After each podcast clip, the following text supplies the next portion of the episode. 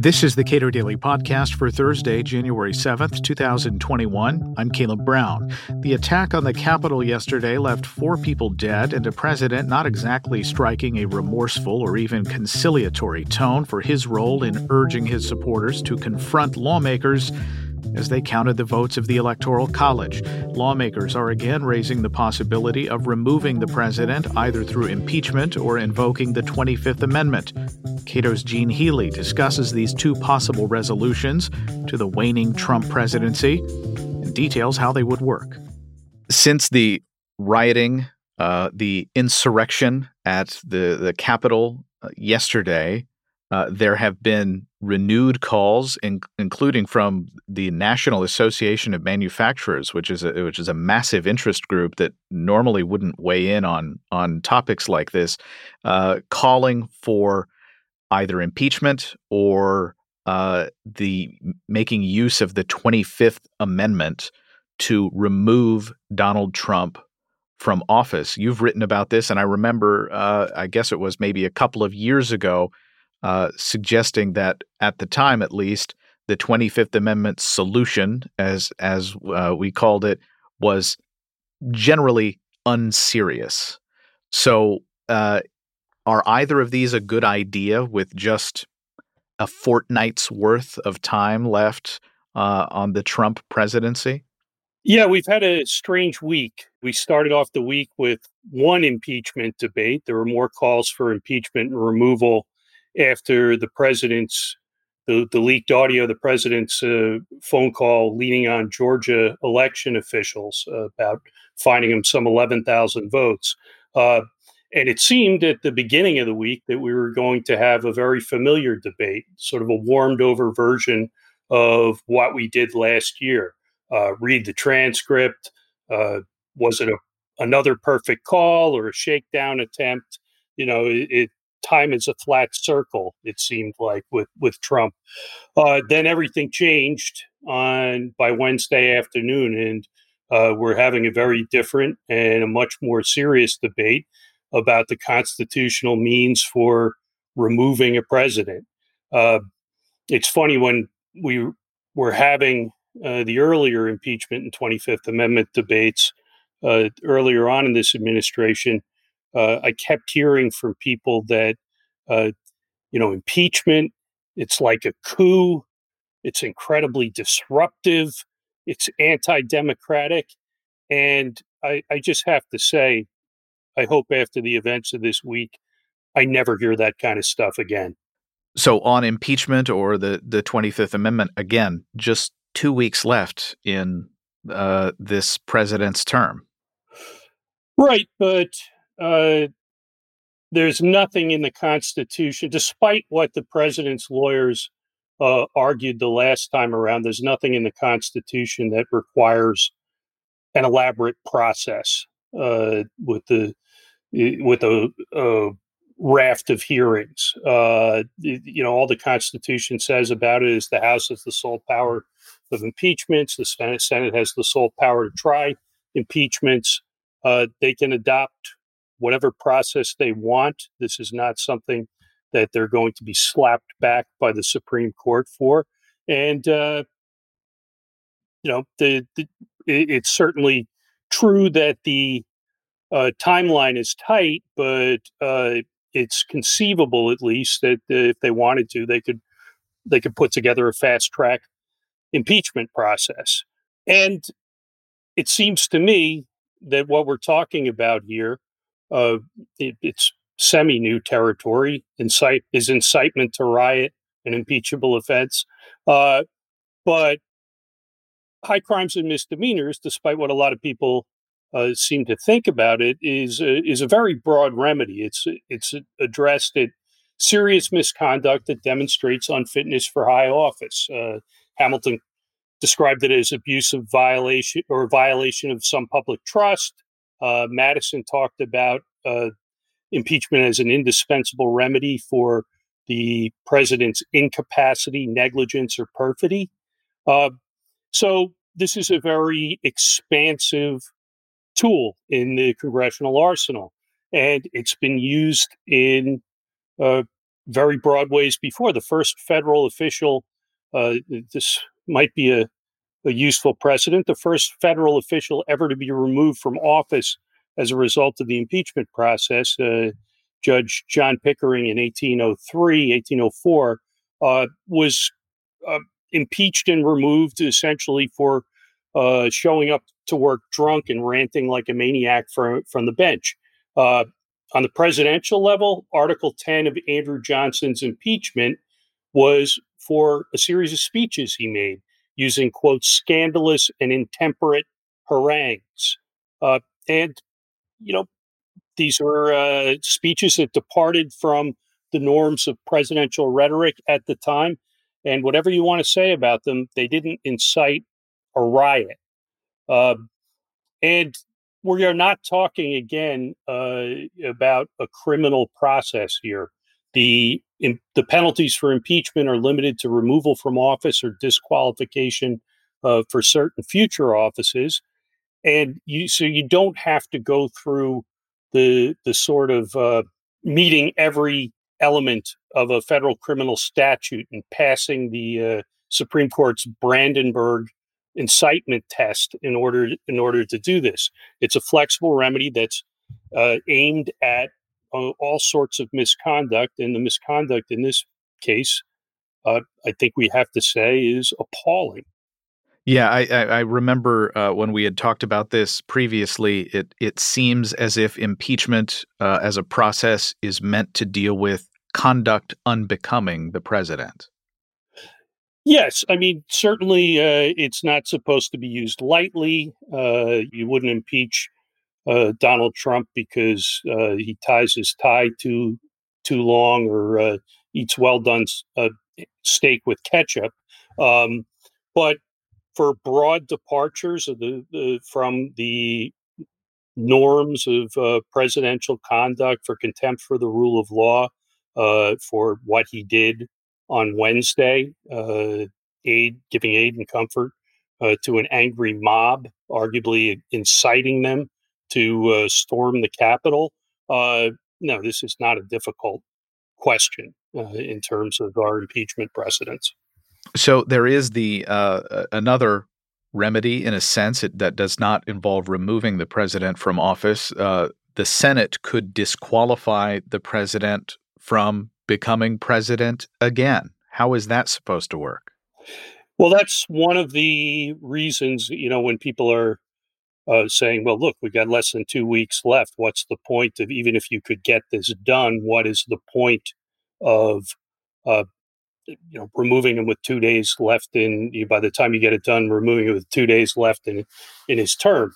Um, and one rejoinder to that is that the uh, Constitution provides for another penalty besides removal from office. So Article 1, Section 3 uh, gives you the option of a quote, disqualification to hold and enjoy any office of honor, trust, or profit under the United States. Uh, well, this particular punishment uh, has only been imposed three times in our constitutional history, uh, each time against uh, a federal judge and uh, the Senate Senate practice holds that it uh, it only takes a majority vote to impose it. So you have a two thirds requirement for conviction and removal, and if you want to, uh, you can uh, attach this additional penalty that's supposed to uh, prevent the uh, impeachment target from holding certain offices. So the question is, could you use this to uh, make sure to, to close the door on the possibility that Donald Trump will ever have a second shot at the presidency in 2024 or uh, or another election cycle. Uh, but it, we're in pretty uncharted territory here. Uh, I mean, Donald Trump may not know how many articles there are in the Constitution, but uh, he, he's sort of been a full employment program for constitutional law professors uh, by giving rise to things that were you know wild law school hypotheticals or exam questions um, and one of those is is the presidency the sort of office that the constitutional language honor, tr- office of honor, trust, and profit uh, talks about, such that you could disqualify someone from being elected after you impeach them and remove them. You can could you also disqualify them from taking the office again? Well, there there is a there's a legal scholar uh, Seth Barrett Tillman who's done a lot of work on this, and he's made an interesting argument that might even be correct that uh, when the Constitution uses the phrase office under the United States, as it does in, in the disqualification provision, that it's a term of art. It's something like uh, an the, the term office under the crown in British law. And it's a term of art that covers appointed officials, not elected ones. Uh, so, uh, under his reading, uh, you could uh, you the Senate could bar Donald Trump from serving as a federal judge or Secretary of State in in a future administration, but not a second shot at the presidency. It's an interesting question. Uh, I think it uh, is largely academic in, in both senses. Um, you only get to the disqualification vote if you, have enough Senate votes to remove.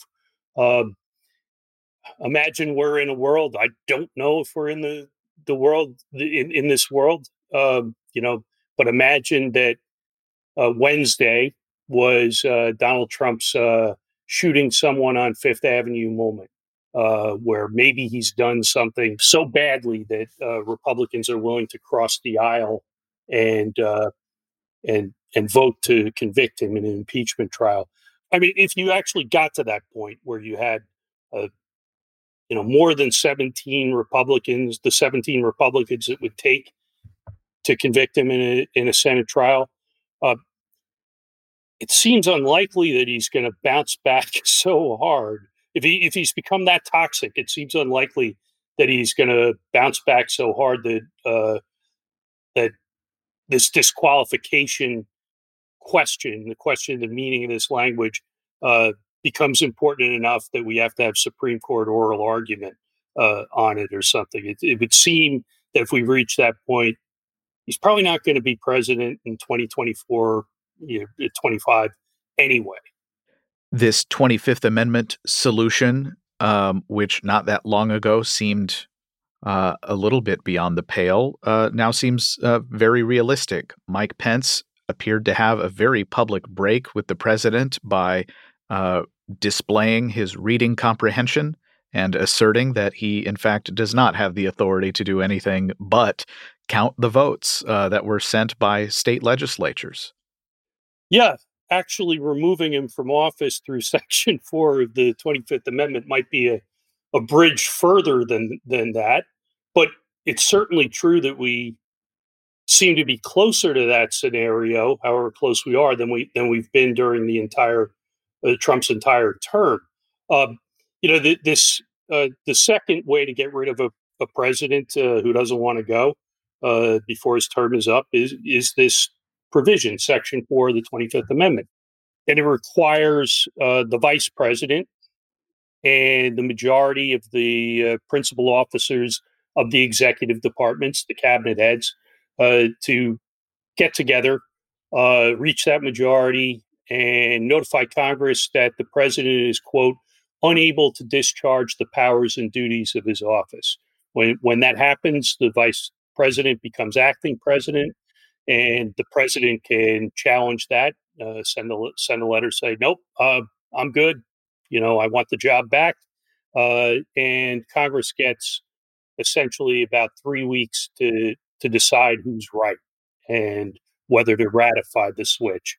Uh, all along, I I have thought this was uh, an unrealistic solution. Uh, for one thing, as a practical matter, uh, in order for Congress to uh, ratify this switch, you need two thirds of each house of Congress, as opposed to just a majority of the House and a supermajority in the Senate for impeachment and removal. If you don't have that double supermajority, all it does is put the president in a temporary timeout.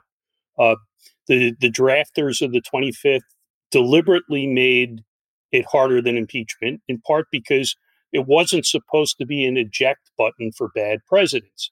Uh, it was supposed to be used for incapacitated or nearly completely incapacitated presidents. Uh, Woodrow Wilson in the stroke, James Garfield uh, dying of blood poisoning after being shot, that sort of thing. Um, and the language there, you know, unable to discharge the powers and duties of the office reflects that.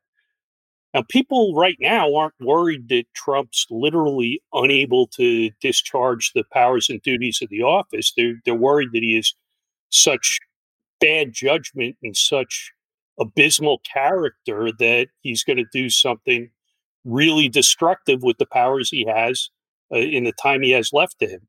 And this, for the first time, is uh, where the 25th Amendment, uh, practically speaking, has some advantages over the impeachment process because even a stripped down, uh, fast track impeachment process like you would have to run uh, if, if you were going to try to impeach and remove the president with this much time left in the calendar, even that sort of stripped down process takes a while.